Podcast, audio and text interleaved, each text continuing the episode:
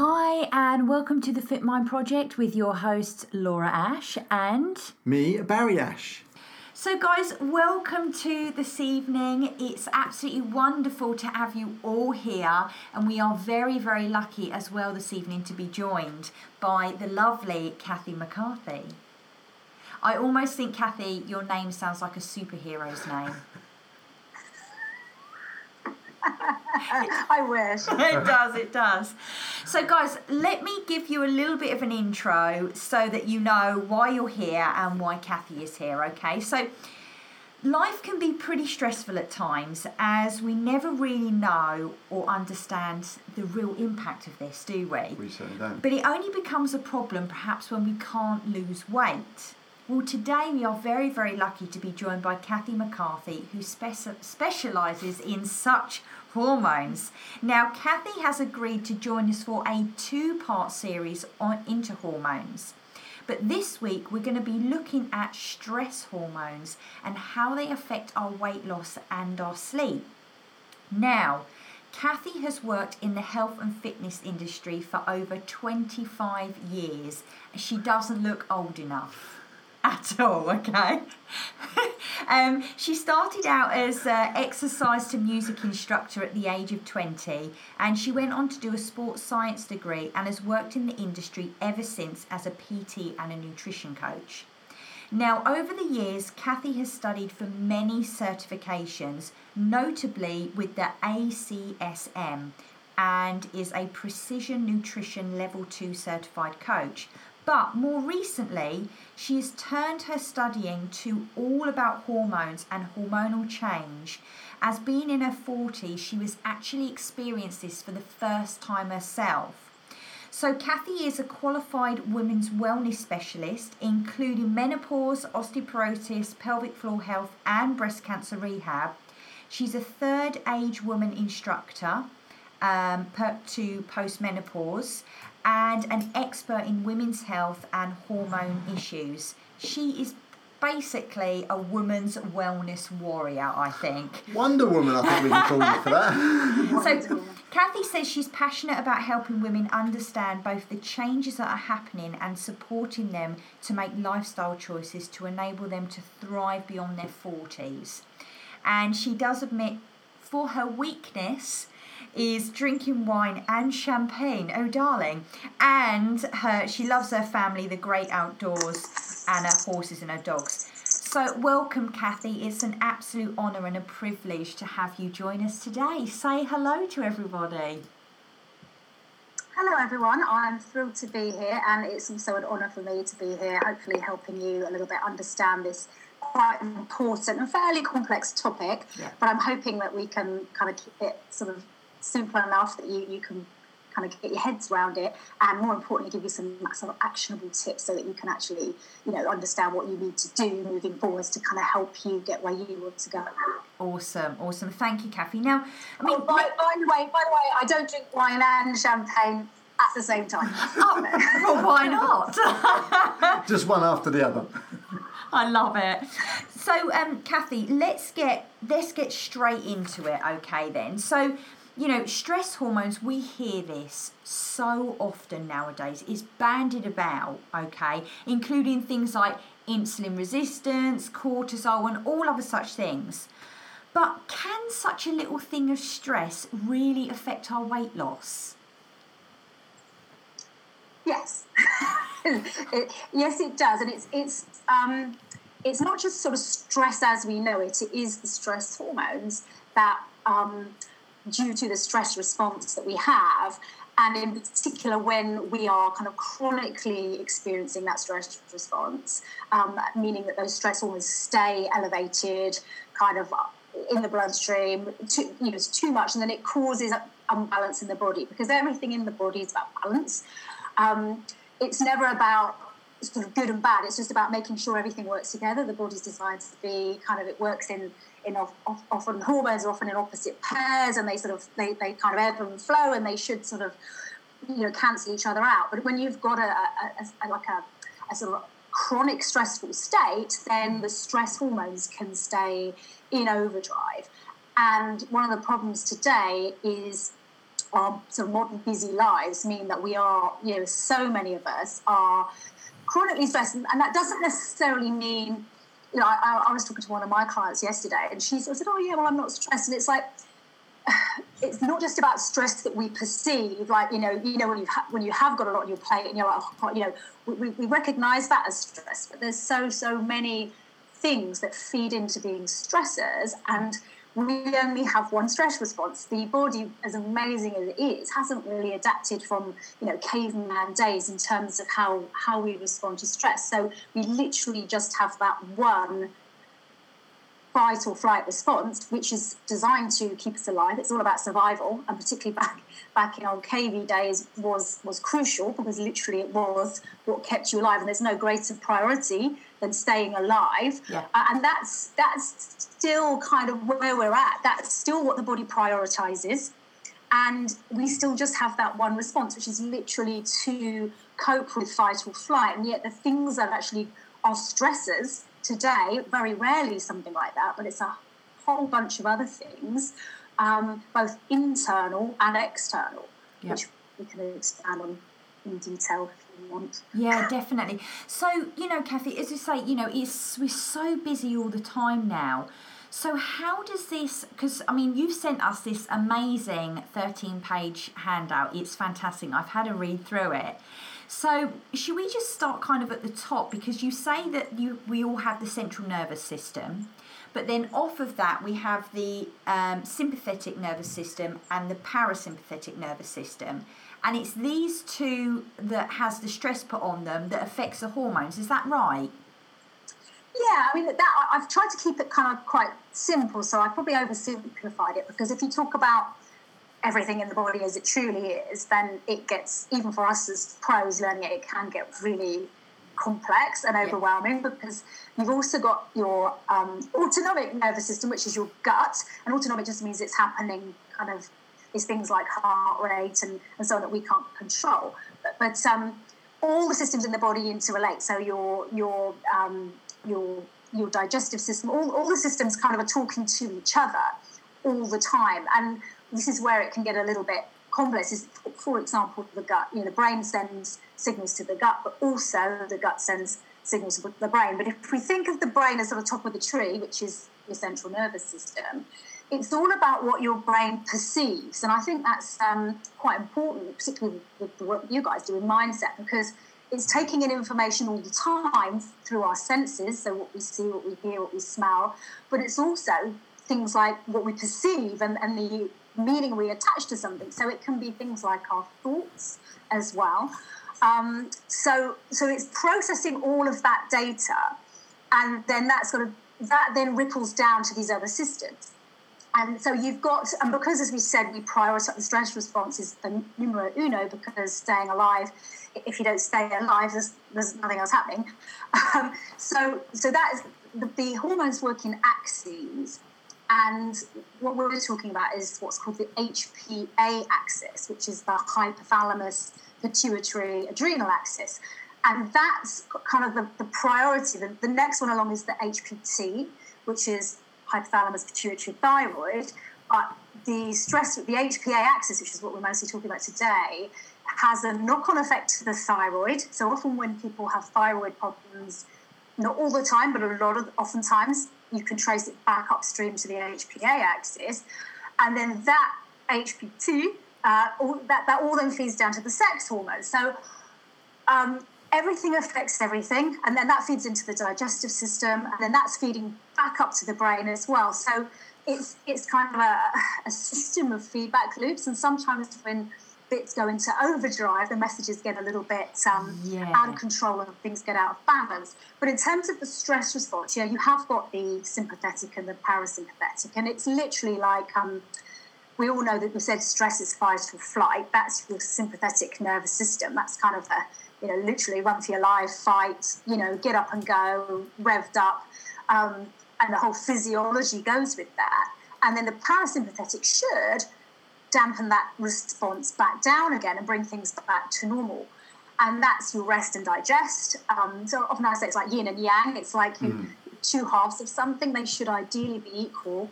You know, one's not good or bad. They should be in balance. But as you said, if we're constantly getting into this sympathetic overdrive, which can be anything from not just stress as we would, you know, like we might think, oh, I've had a bad day at work, or I got stuck in traffic, or uh, my boss shouted at me, or partner's in a mood with me, or any of those things that we would recognize as stresses. But it's also even good stress is still a stressor. So I would take me, I used to teach a lot of exercise to music classes. If I stand in front of a class and about to go, as much as I love doing that, I'd get a stress response. I'd get a, a, jolt of adrenaline and stress hormones. And at least in that case, it's not so bad because I'm going to be moving about. It's more when we're having that that response and we're sat on our backsides, um, which you know these days is quite often the case. Yeah. But there's a whole bunch of other things. Again, it, it, it can be good stuff, um, but it's it's still. I don't know if you've heard of the concept of an allostatic load. Um, but that's just a kind of posh term for like your stress bucket.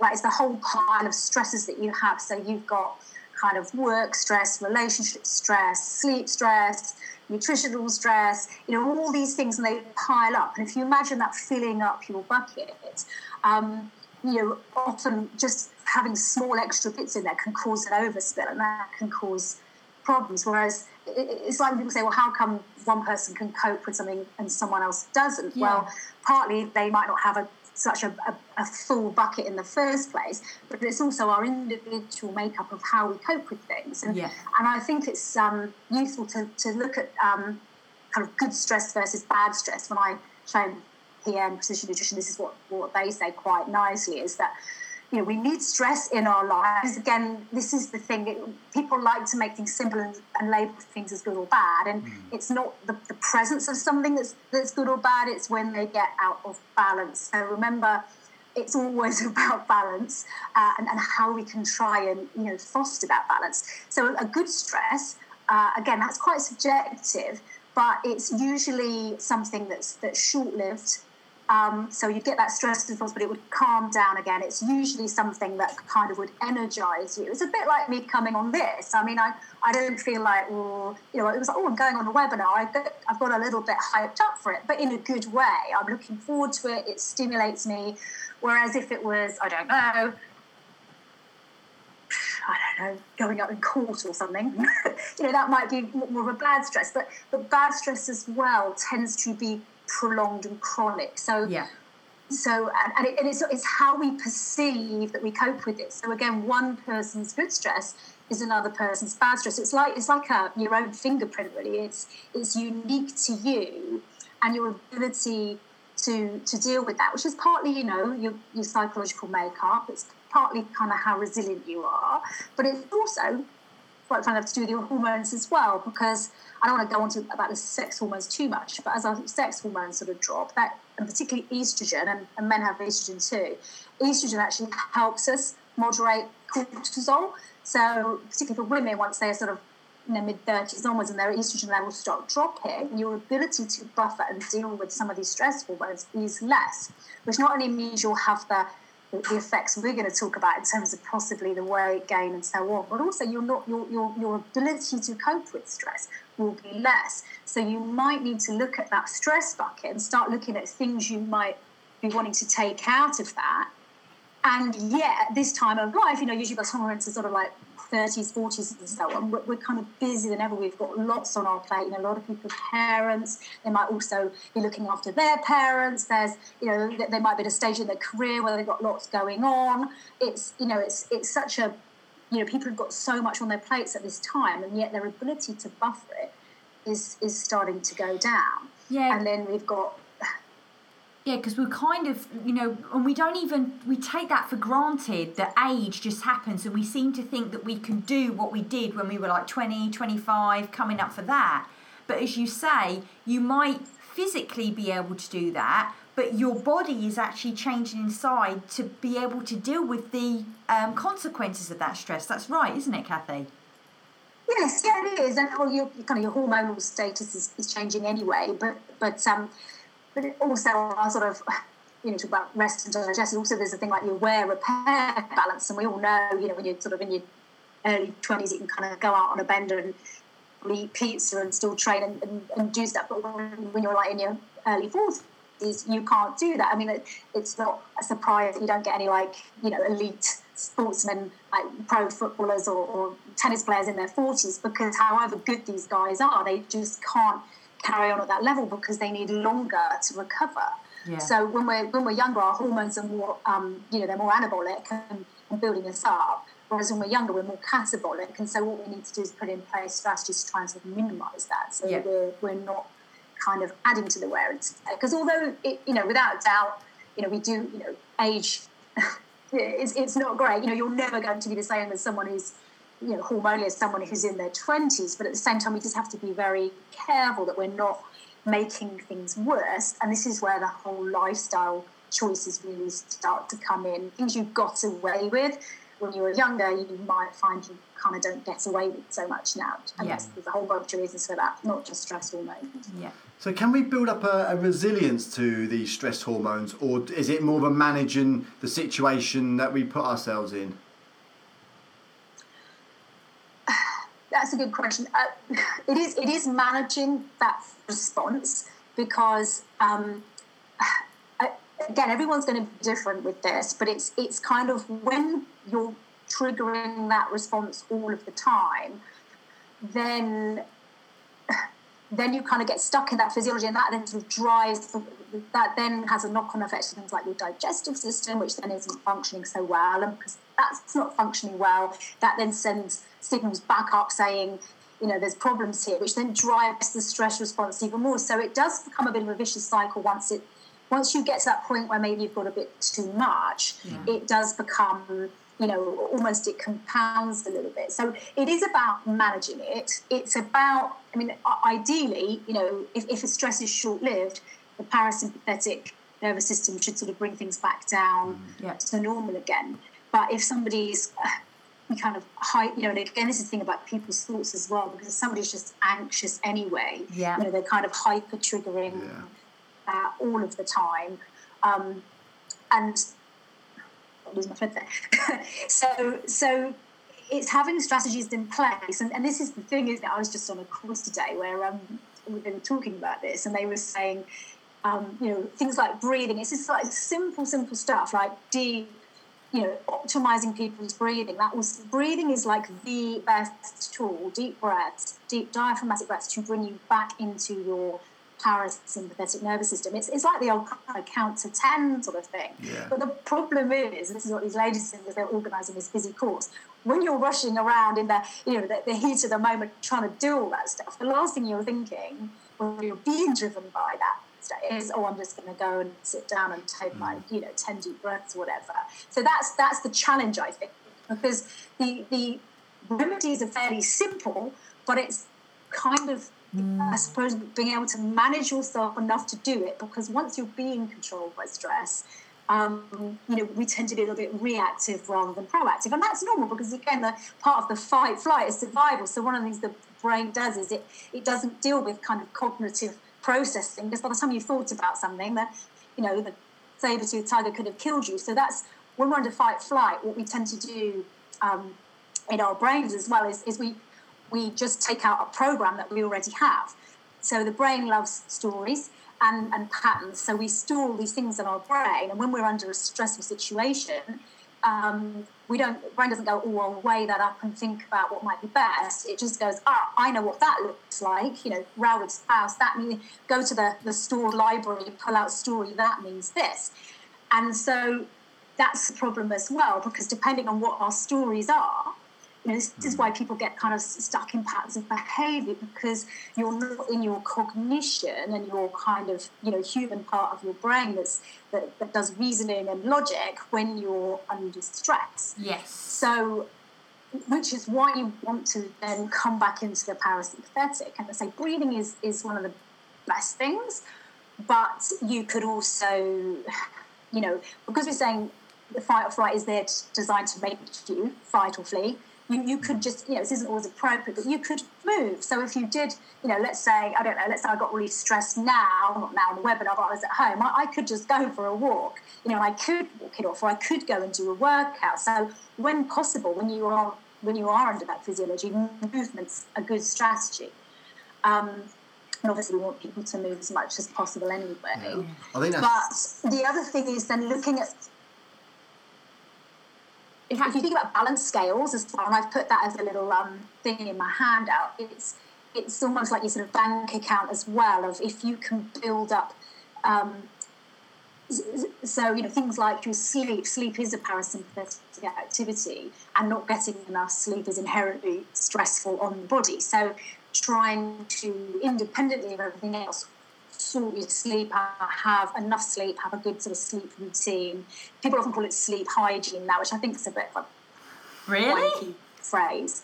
Really sleep hygiene come on. But but yeah yeah you but um but uh you know that that's really important. And and again it sounds so basic. People can always think you know I've, I've done a few of these things for other people and the questions often get asked is oh you know what supplements can I take and, and it's not about taking a pill or medicating something it really is you know kind of as unsexy as you you know you need to sort out your sleep you need to be making sure that you are doing things in your day that bring you joy and make you happy you do need to look at your life and look at what's stressing you out and try and thin off some of those things that mm. you know you know like i don't know if you don't like your colleagues at work and you've got to I don't know, sit around the table at lunch and things like that. You know, all these things are going to add up to that bucket again. And it's just thinking, you know, and, and as we get older, I think you do have to think rather than just kind of firefighting, you have to start to define, yeah. you know, as one of the things that hopefully as we get a little older, as we actually start to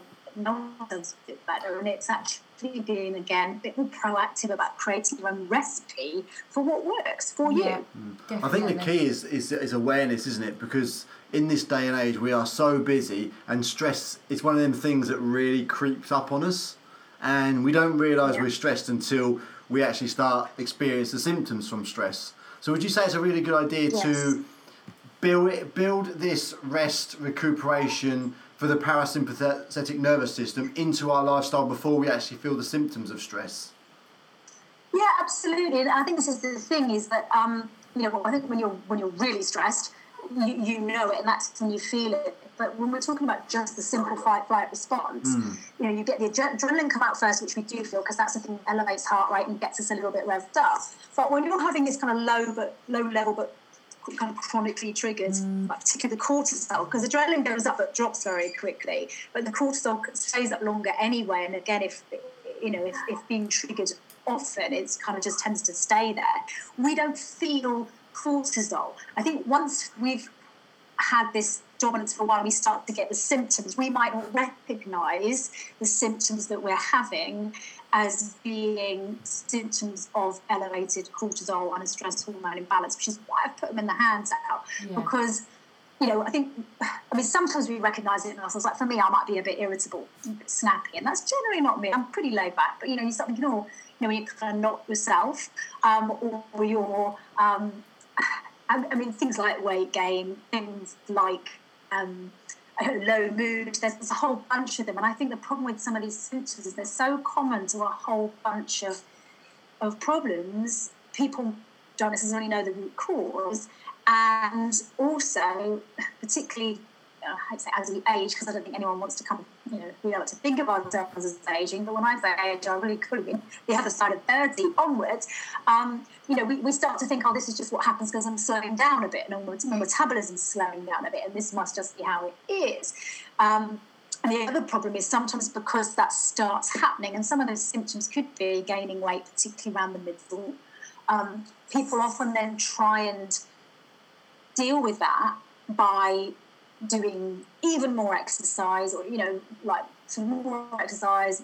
I'm not saying don't exercise by the way but you know people often then think oh right that's it I'm getting fatter i'm gonna you know then they start going to extreme so they either start going on like you know low calorie diets or they start skipping meals. And all these things are also things that trigger cortisol. So um, you know, even missing a meal. Now, don't get me wrong, intermittent fasting can be a really good technique, but actually if you've got a stress hormone balance, it might not be because when you because if you if you're in a fasted state, again that can be a stress to the body, and then it's going to release more cortisol, which then causes blood sugar, you know, glucose to be dumped in your blood, and and, and this and this is the thing. Often the, the, the best of intentions, people are making their problems worse by doing what they think they need to do to sort it. And maybe what might have worked for them in their 20s and maybe early 30s. And then when you get kind of into mid, late 30s and beyond, the things that you thought worked, you, you probably kind of got away with them rather than they were the best strategies. I mean, I put my hands up, you know, I've been in fitness my whole working life. I've definitely been a chronic over exerciser. You know, I used to teach, I don't 15 classes a week and you know then I'd be in the gym and I'd always feel like you know, you know I have to be in there for two hours and all that kind of don't get me wrong I enjoyed it. It wasn't like a form of self-punishment but when I look back I was like what was I doing? Why was I doing all that? Um, but also then we feel like that's what we need to do in order to you know work off the weight gain and stuff like that. And actually that can again be making things worse. Again not saying don't do any it's about it's as I was talking about balance again. It's finding the sweet spot so Is there an optimal level of exercise? you. Is there an optimal level of exercise that you'd recommend to keep that in balance, or is it very individual for the person? I'd say it's very individual for the person, um, and it's, it's like anything, isn't it? It's a little bit of trial and error, but but equally, one of the problems in reality with clients is that they're not they're not a scientific experiment. It's very rare that we can say just change this one thing because we know that you know we know that you know it's, it's it's like food. Often you find when people do overtrain, one of the one or, or a lot of training is it will increase appetite, so hmm. then they eat more. Or I know when I used to run half marathons, which I anymore, but I think, oh, I've run 10 miles, so when we go out for dinner, I think, oh, I'm going to have a pudding and I'm going to have some red wine because I, cause I can, um, you know, because I've earned it. And we all tend to have that idea, or, you know, I've earned it or I deserve it, but, you know, which is fine once in a while, but it's not great if you're trying to lose weight. But, um, it, yeah, I'd say women in particular don't do as well doing more. Um, men's because men's hormones tend to be pretty much on a level. They're simple creatures, um, whereas women are constantly, you know, they have a, cycle, so they're constantly, you know, hormonally kind of over that 28 odd days. It's never the same. So so um, and we are more sensitive to the stress hormones and so on. Women tend not to do as well doing more when it becomes a hormonal issue. They're often better doing more low level stuff like walking, like yoga, Pilates, whatever, that doesn't elevate cortisol. And then some resistance training, maybe a couple of high intensity interval type things, you know, like two to three times a week is probably enough. It's keeping Um, that nice balance, isn't it? That nice even. Equilibrium. More, but it's interesting. But again, it's like if you do a if you do a hard session that is going to, I mean, resistance doesn't so much. Uh, this is where it gets complicated. All right, so so when you're doing the high intensity stuff, it's it, it does elevate cortisol, but it also elevates testosterone, including in women, because you know we have that like men have estrogen, just small amounts. And when that when testosterone is present and human growth hormones triggered, that that combo, that cocktail of hormones is great for fat burning. So cortisol gets a really bad reputation, but it's more about um, it's, it's like an ingredient in a cocktail, and depending what other things you've got going in the mix, it can either be a fat burner or a fat storer. So you know it does get a little bit complicated. But in terms of exercise, we don't want like long duration cardio like going for a 10 mile run and again if that's what you're into and you enjoy it no one's saying you have to stop but from a purely fat loss point of view or particularly trying to to put it on around the middle which is indicative very much of, of stress hormones then that might not be the best strategy for you to to lose that in fact i'll stick my neck out say it isn't um, but there's always exceptions to the rule, right? Because everyone's physiology is different. So, you know, when, when you say things like this, there's always some sort of smart ass who pops up. Well, you know, my cousin Bob is skinny as a need. You know, everyone's different. And the thing is, if it's not, you know, if if it's not working for you, then you need to change it. There's no sort of one magic recipe. It's finding just like that recipe for Yeah. happiness is unique to you. It's that recipe for what that again was balance, what that balance is. But one's saying don't do hard stuff, but it's like you need to then offset that with some. Um, you need to make sure you're coming back down into that sort of parasympathetic zone because that's you know that's your rest, it's your recovery. That's actually when the magic happens. The training is the stimulus. You don't get fitter while you're training. The training is the stress um, that you then adapt to, which means the training does need to be hard enough that it is a stress. And if I just hopped on a cross trainer and bimbled around for a bit, it's, you know, didn't really tax me. But other than doing some movement, it hasn't really it hasn't really achieved a lot because I can cope perfectly well with it. There's no the body needs a reason to change status, as I I know you know. So it, I'm not saying you have to go eyeballs out hard, hard, hard, but it does need to be tough.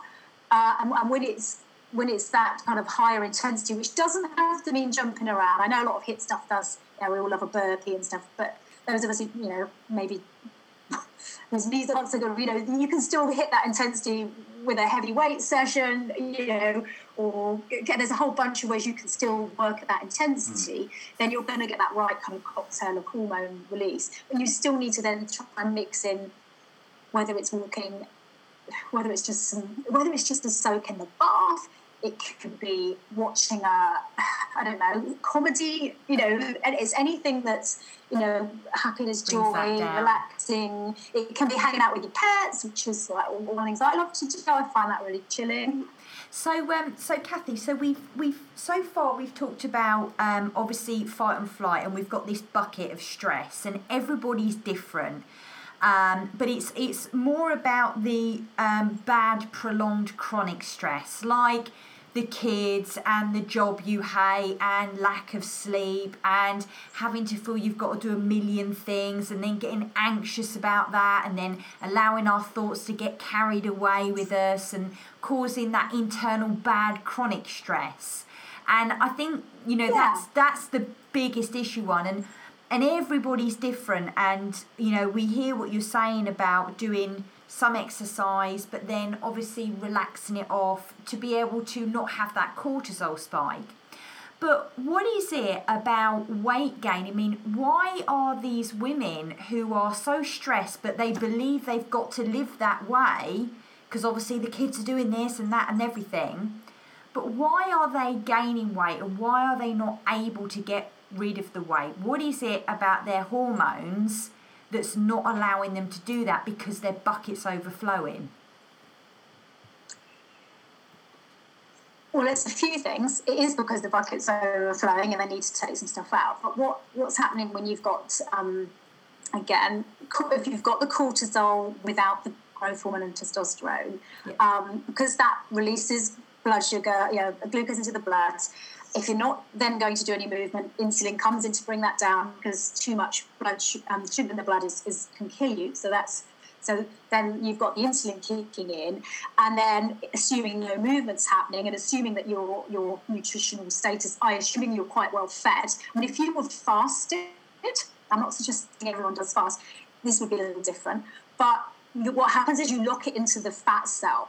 So basically, say insulin is often known as a storing and locking hormone, and, and, it will lock that glucose in there, and basically it's like bang, it's like Gringotts banking Harry Potter. You know, you're not getting that back out in a hurry, and it stores it around the middle because for a reason, because it's close to the liver, and it's ready then for the kind of the next stress response. Because going back to KB days, whereas probably had months or weeks of you know not much going on, probably when there was stress you know attack threat whatever the, the body would be like oh you know it, it kind of gets in that heightened state. So so that's why we store it there. And then it's hard to get rid of it because even if you're then in um, a calorie deficit what tends to happen is that your body will use it will burn your muscle. Rather than going into that fat cell and take that fat out you will either burn your own sort of sugar stores so your glycogen in your muscle or your own protein stores. And oh, this is actually one of the things you see, particularly women my age and, and over when they're perimenopausal and so on, because you're more sensitive to that cortisol effect as your estrogen helps to kind of moderate the, the cortisol effect. And as your estrogen drops, um, that becomes you know you're more sensitive to it and so you're more likely to gain the weight around the middle and then often they'll go on restrictive diets um, which is another form of stress which keeps driving that response as we say and they might still be in a calorie deficit but they'll take the, the body will take the fuel from things like their legs, which is why you get women getting kind of tubby around the middle, and then they often, you know, get little sticky, sticky arms and legs. You know, if they're not, so that's mm. kind of a bit of a classic kind of post-menopausal shape because Right. So, so, they are losing weight. They're just not losing the fat from where they want to lose the fat, right? So yeah. the, you know the, the stress was the problem with the, the, fat around the middle as well is it's um, that visceral fat is um, often people call it toxic fat because it actually manufactures some estrogen anyway, men and women, which is why men, when they get a bit of a belly, often get the boobs as well, the man boobs, because that's the, the estrogen being made by that, that belly fat. And that's that kind of drives that inflammation. So when you talk about chronic stress, what because part of the stress response, as well as the glucose and stuff, is that it increases um, uh, like these inflammatory markers in the blood. Because if you were going to fight for your life, you'd need to do things like clot bloods um, quicker. You know, if you imagine a genuine, you know, kind of battle or something. So the body's ready for all of that because it's still got this one quite primitive response. And, and you know, short-term inflammation is good. It's there that if you know if you got cut or something, it would deal with it. But again, chronically, it just leads to elevated, you know, mm. inflammatory mm. markers, and then that kind of that causes inflammation in the gut. Uh, you know, when you've got inflammation, again, it's very difficult to lose weight, and then you start getting things like insulin resistance and then it, again it becomes a vicious cycle because the more insulin resistant you are, kind of the more you're hanging onto that belly fat. Um, so why can't they lose weight? Because they are not understanding that's why they're doing it, and they're just trying to tackle the problem by eat by more restrictive eating and more exercise, and that's probably feeding into that problem. And as counterintuitive as it is, almost the best thing for them to do, maybe for a short term, is to strip it right back and actually just calm everything down and maybe just for a few weeks just go walking. And you know, often you find you know some some of your clients sometimes they're always going on holiday don't do their training, but they're, they're doing a lot of walking, maybe a bit gentle swimming, and obviously they're, they're not exposed to a lot of the, the crappy stress of their normal life. You know, they're, they're doing what as humans mm. we were meant to do, which is a lot of low level movement, you know, nice long leisurely meals, in company, probably sleeping really well, lots of chill out time. And even though they might eat more than normal at home, they go, oh God, I didn't put any weight. Or sometimes, wow, I even lost some weight because, yeah. because of exactly what you were saying. I know, I know this is not everyone's experience. And, mm. you know, you come back from two weeks in the States and you put on a stone. I, I get that. But, um, but you know, it's, it is, um, you know, everyone, you know, the fitness industry, I've been in it years and I, I had enough problem getting my head around this because our answer has always sort of been eat less, move more, eat less, move more. But that's just one strategy, and for, for a lot of people, that might be exactly what they need to yeah. do. But it's not the only strategy, and the answer isn't to just keep doing ever more movement, ever less eating, because that then creates more stress. I think you know fans the flames of all. I think it's so interesting what you're saying, Kathy, about you know about going back to basics with breathing and gratitude and enjoying life, you know, because these are the things that are often overlooked all the time because we think we discount them and go, well, how could that possibly help me lose weight? But I think it's so amazing what you're talking about, how these kind of um, techniques actually help calm our hormones down and calm our cortisol down and you know and that's what we don't often think about is it?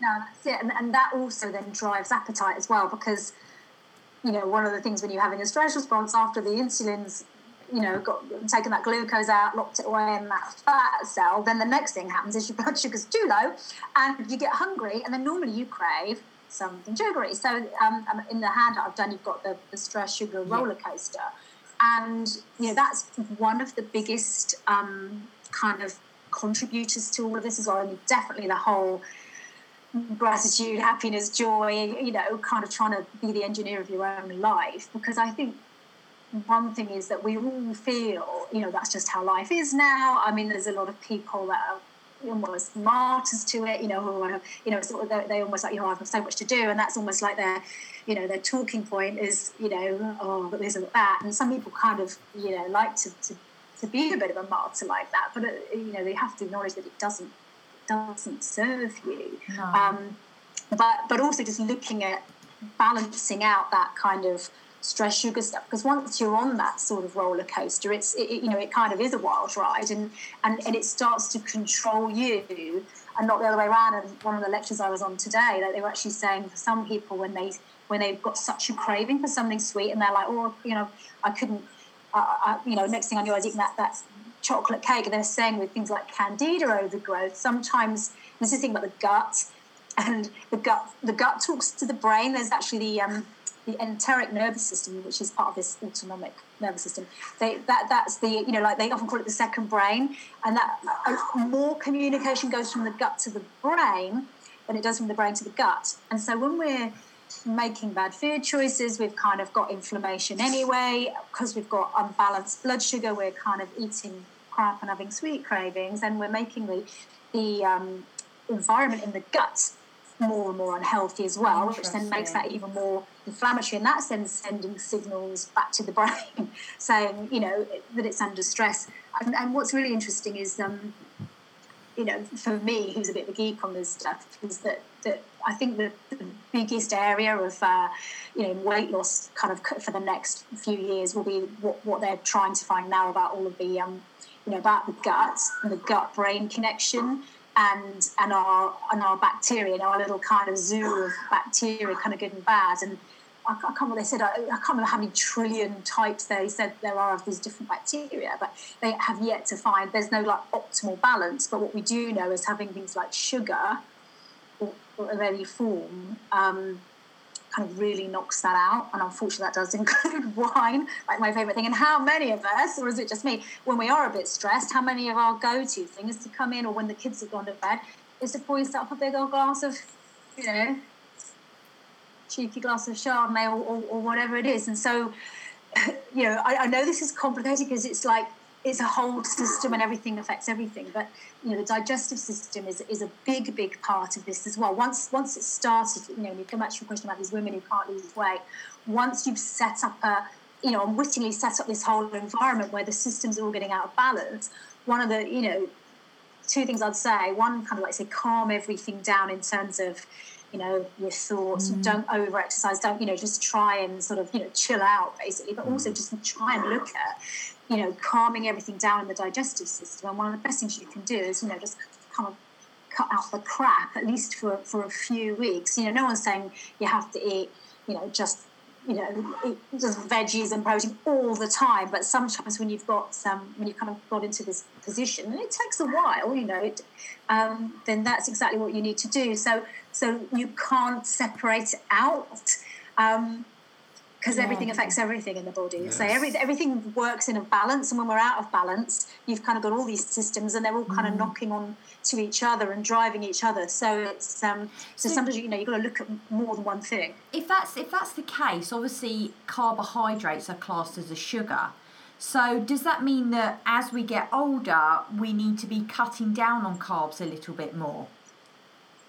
Yeah, it does actually, depending on what you're having. Anyway, it certainly makes us less tolerant to them, and, and certainly for women, um, because estrogen again helps us tolerate carbs. So, so kind of post menopause definitely. Again, it's not good and bad. No one's saying cut them out completely because that is also a stress, but definitely we can tolerate less of them, yeah. and we need to be kind of really sure that we're eating, you know, the right types, which generally just means not the processed ones. Yeah, definitely. You know, preferably get lots from, from vegetables. But if you're training, you know, you, you do definitely need to have some carbs and, you know, kind of healthy carbs. But yeah, you're right, you definitely do need to have less. Yeah, yeah, definitely. I just think it's so interesting that we just don't even think about how getting stressed and now we see you know that it raises our cortisol levels and as you say in your hand up four times the amount of you know, cortisol receptors in our stomach area. So the diagram that you did, um, that you've you've got there for us, Kathy, where you've got kind of the um, blood sugar cycle. Can you just explain that to us a little bit more in detail so our guys can understand? Oh, you mean you mean you mean the roller coaster? Well, yeah. Well, your yeah. blood sugar naturally does, you know, like, like anything, everything kind of is a wave in the body. Yeah. Mm. And, and, and, and a cycle. We want that. We're not looking for sort of flat lines, but we definitely want sugar to be more stable. Um, you know, we don't want to say we don't want it to go too high, but the, the body will make um, very sure it doesn't get too high because that's really dangerous, um, or too low because that's like your hyper and hypoglycemia. So. Yeah.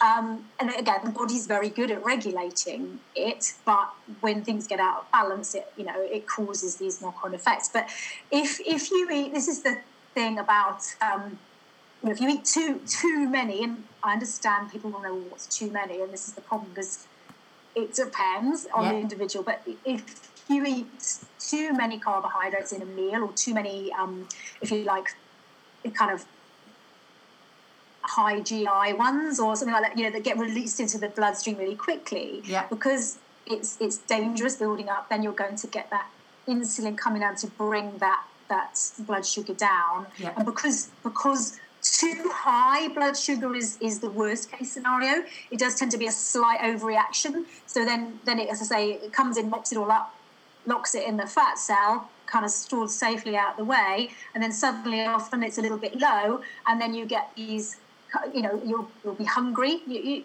I'm sure some of your listeners can identify. I know if I eat something like pasta, and I love pasta, but if I eat pasta, I can eat a massive bowl of it, and and you know, like an hour later, I'm like, oh, I want something else to eat, Yeah. because it's almost like I've had too many carbs. That's happened. I've had a bit of a, and then that, that kind of craving kicks in again because because you've gone too low. So we want these sort of slower release carbs. You know, again, we don't hopefully eat carbs in a vacuum. We're eating them hopefully with protein, and obviously we've got more protein. That's going to, you know, that's one of the best ways you can you can keep it a little bit more balanced is having protein at every meal.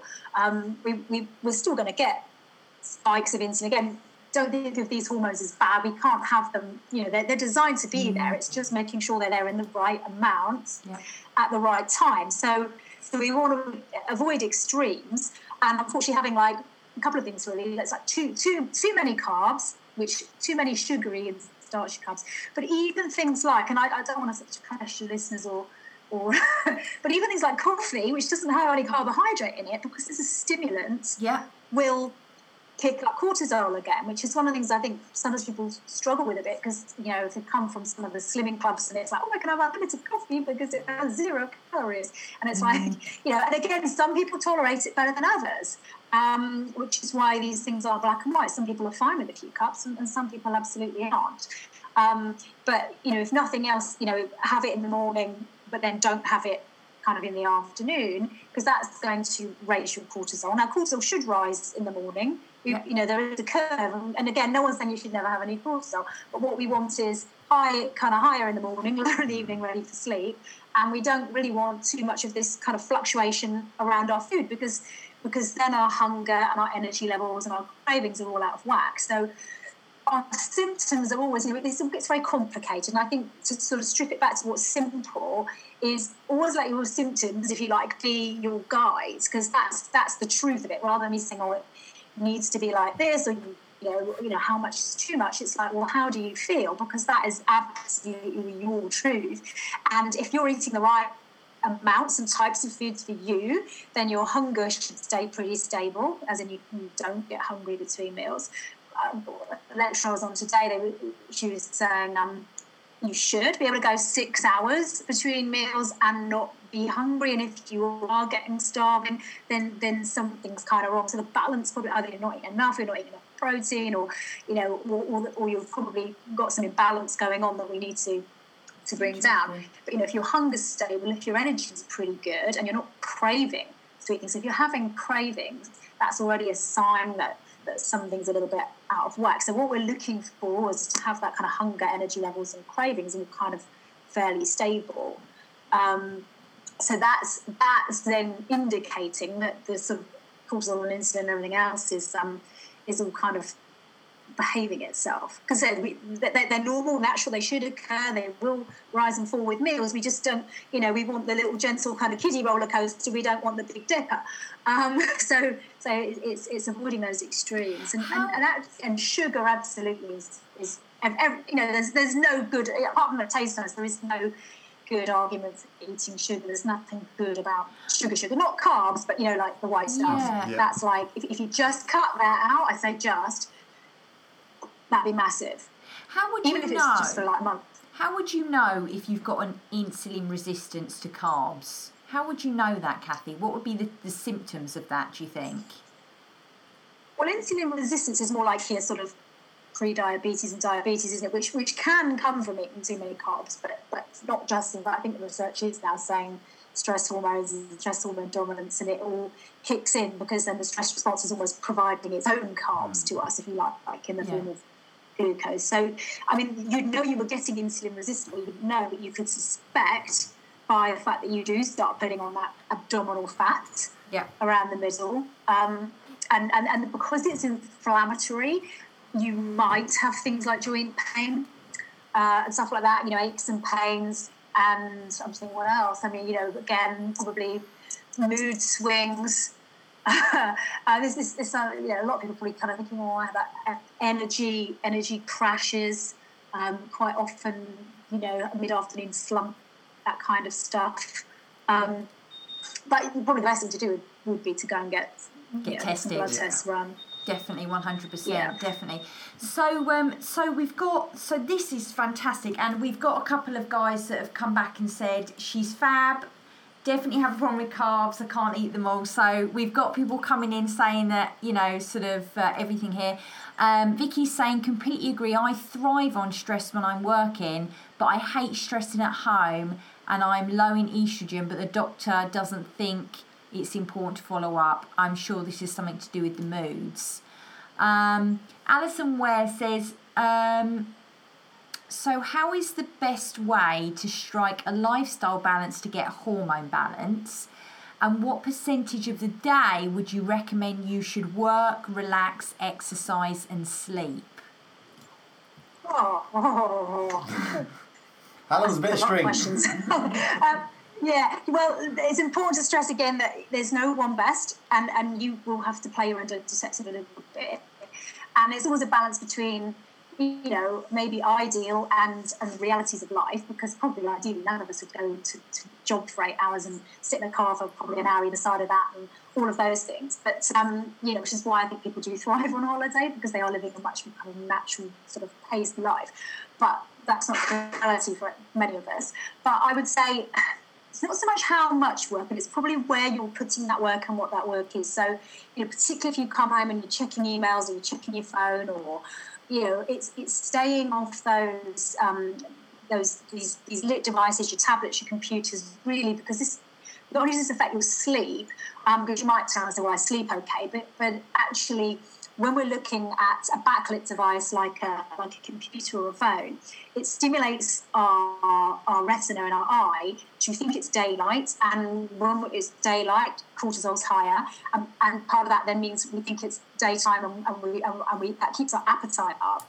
So and, and also it then because our cortisol should gently wind down. Like now it's just going dark sat here, I should be chilling out, and really now it would be great to you know, be out in the garden or to start lighting some candles and dimming the lights and preparing the body for that gentle wind down. So, you know, it doesn't have to happen when the sun sets. I mean, particularly in winter, that's not going to be practical. But but I think it's important that at the um, at the end of your day, you definitely start to wind down and prepare for sleep because actually, when about balancing the hormones, again, all being well, we give the body what it needs, it balances them itself. And most hormones reset when we sleep. So again, sleep is the ultimate parasympathetic Yeah, activity. yeah. Um, and you know that's that's when everything's happening. So prioritizing your sleep and, and, and making sure you kind of have a nice pre-sleep routine is probably the most important thing you can do. And then it's you know it's okay to, to have a busy life and so on, and to be you know again everyone's different. If you if you do all right working ten hours, that's great, but just try not to do that up till like 11 p.m. or midnight. Now I'm a night owl, so I, I find this hard because I'm I'm better in the evening than I am in the morning. But whether I like it or not, because it's the adrenal glands that um, produces stress hormones, adrenaline, cortisol, and when they're cranking that out all the time, you can over as well as this kind of stress hormone dominance, insulin resistance stuff. You also can get what's what's known as adrenal fatigue, and you will find people arguing about whether there really is such a thing, but actually there is. And when your adrenal your adrenals reset, I think between 10 p.m. and midnight mostly at sleep, which is why you see so many people say go to bed between you know at 10. And you, I was thinking, well, why does it matter? You know, what, if I go at 2 a.m. and I get up at 10, but actually from from your adrenal repair and recovery, it does matter. So kind of getting to bed early enough, at least mm, four or five nights a week, winding down before sleep, really important.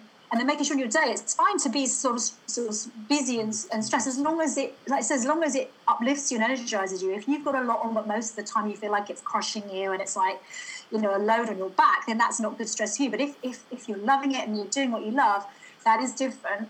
I mean, movement definitely. I'd be trying to get as much movement. You know, exercise. How much is you know? If you're talking gentle walking, you can't do too much. But the reality is, most of us don't have time in our day to go and just walk for two hours. But you know, I, you don't need to be trained. You know, we don't want to be training hard every single day. Um, so if you're going to do high intensity stuff, you probably, you know, you said two times a week, three times a week. Yeah. You know, if, if you're not as if you're not stress hormone dominant, maybe you can do four. But it, it depends. But you know, if I was thinking this might be happening with me, I would be cutting down to two for a bit and just seeing what happens. And then you know, because I always then add a session back in. It's it's like say always it's it's it's not me giving you a a prescription here because it's it's it's you've got to just kind of Yes. play with it and see what works for you. Yes, But the, but the sleep's important. I just realised it's getting really dark in my house. I look like I'm in a That's all I think it's amazing how quickly the hormones actually reset. Yeah, I mean, I just. That's really surprised me how quickly they can reset if we give them a chance, isn't it? Exactly, and I just think you know we neglect our bodies so much because we're like, no, well I've got to do this work and I have to answer this email and I've got to do this, I've got to do that. But the thing is, you know, what we don't realise is the impact that's having on our body. And I know, um, you know, particularly um, someone that's listening here. Do you know what I mean? Um, how important it is for us to be able to look after our bodies and not just neglect them and run them ragged basically. Because you know we don't really understand the delicate nature of everything that's going on underneath so kathy this is absolutely fascinating and it's such good information for our guys. I know they're all loving it. We're getting messages in on the facebook thing and we get messages you know in here. So it's it's brilliant. Thank you. Pleasure. So um, I I think really, ev- that is that is. Um, I think- I think that's a good place to finish today. I, I think it is. For, definitely. for part one, I think it's For an awesome place one, to finish with. definitely, definitely. Well, it's just important for part two, and I know we're aiming that more at the ladies, but for men too, with the sex hormones, when you're having problems, it's you know it always goes upstream to the stress first, um, and you can't sort it. I mean, you know, with, with women, obviously we, we have a natural decline. We can't halt the fact that you might approach menopause eventually, but but the, the, the stress hormone imbalance will make everything absolutely worse, and and same same sort of for, for men as well. So you know, when we talk about sex hormones, you can never ever look at them without addressing this stuff first, because Yeah. remember, this is priority and this drives everything else. So this is a, you know, this is a kind of a very good part one for what we're going to talk about. Definitely, definitely. So, um, Kathy, thank you so much for joining us today. We really, really appreciate it. It's been such an eye opener for Can't us. believe an hour's gone past I know, already. I can't believe it. I know. And um, I know, I can't and talk. Our guys on here, as they're saying, absolutely brilliant. Thank you so much. Um, and yeah, it's just absolutely wonderful to have you come and talk about this. You know, we've got quite a few people on listening in as well. So, guys, is uh, just I'll just invite these guys. Is there anything you want to say to Kathy before we um, finish tonight? You can always type it in the go to webinar box um, and let us know. As I say, we have a 13 page handout that I will post immediately after this in the group for you guys so you can pick that up and you can actually have a look at that um, for yourselves. It's it's really good, and Kathy has really broken it down nicely. But I think the big takeaway from this is the small things do matter. Yeah.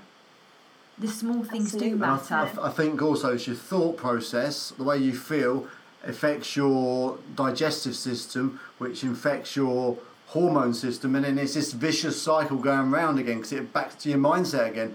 So we need to break Damn, that damn, pattern. damn right, Barry. It's it's all it's you know every thought you have is is, is you know is, is a chemical uh, has a chemical reaction in your body, which Mm. you know, and that's, that's all the hormones are like chemical messengers. They're like little you know pigeons just just communicating between the different parts of the body, and it all starts on what's going on in our heads, and and that's that's so important for people to realize because I think that's the other thing. Half the time we don't know how how much kind of crap we're saying to ourselves, and like you say, how much pressure we put ourselves under. Um, not just in job, but just in life, so as, as a partner, as a parent, whatever it is, or, or just even stories of you know not being good enough that we might have picked up from you know God knows where, and all of these things matter. And there, there is a section on that in my hands out because I knew there's so much about it. I, I just wanted you to make sure you had a full overview. So have a look at that, guys, because there'll be some bits in that that we haven't talked about. And there's also my email. So if you've, if you've got a burning question didn't get answered, just drop me an email and um and I'll, I'll, I'll get to it over the next couple of Right. days. I mean, Karen Superb. says we look forward to seeing the handout and reading some more. I'll be changing a few more things in my life. Um, now I understand. Uh, she says she could listen to you for hours because you're really easy to understand. But Kathy, how can our guys? How can our guys get in contact with you? What's the best way for them to follow you and contact you if they want to? All right. Well, on the handout, there's a, an email address to me. I've also got a link to my calendar. They can always book a 30 minute call and have a chat if they if they kind of feel they need to. Awesome. Um, they could find me on Facebook if you can put my link in there. Um, and uh, Kathy, if you say your link, because we're going to Um, do it's going to go on a podcast as well. So for those guys who are not in our crew or in the hub, um, if you want to say it as well, so they can get in contact with you. say what? So, What- what- what's, what's, your fa- email address? What's your, what's your Facebook link and oh, so my forth? email. Oh, oh, okay. So they won't. Oh God, I don't know. I'm just Kathy McCarthy.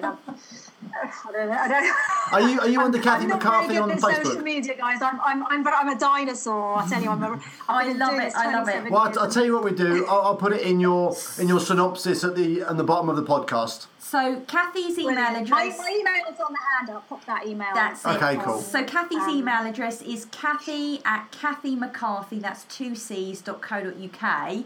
And you have a Yeah. Facebook page, Kathy. I do. And Well, what's I, I it mean, I've got my personal page. I've also got a business page, but I don't. I don't do that much on it because only Facebook only showed two percent of the people your stuff. know. Um, Damn you, Facebook.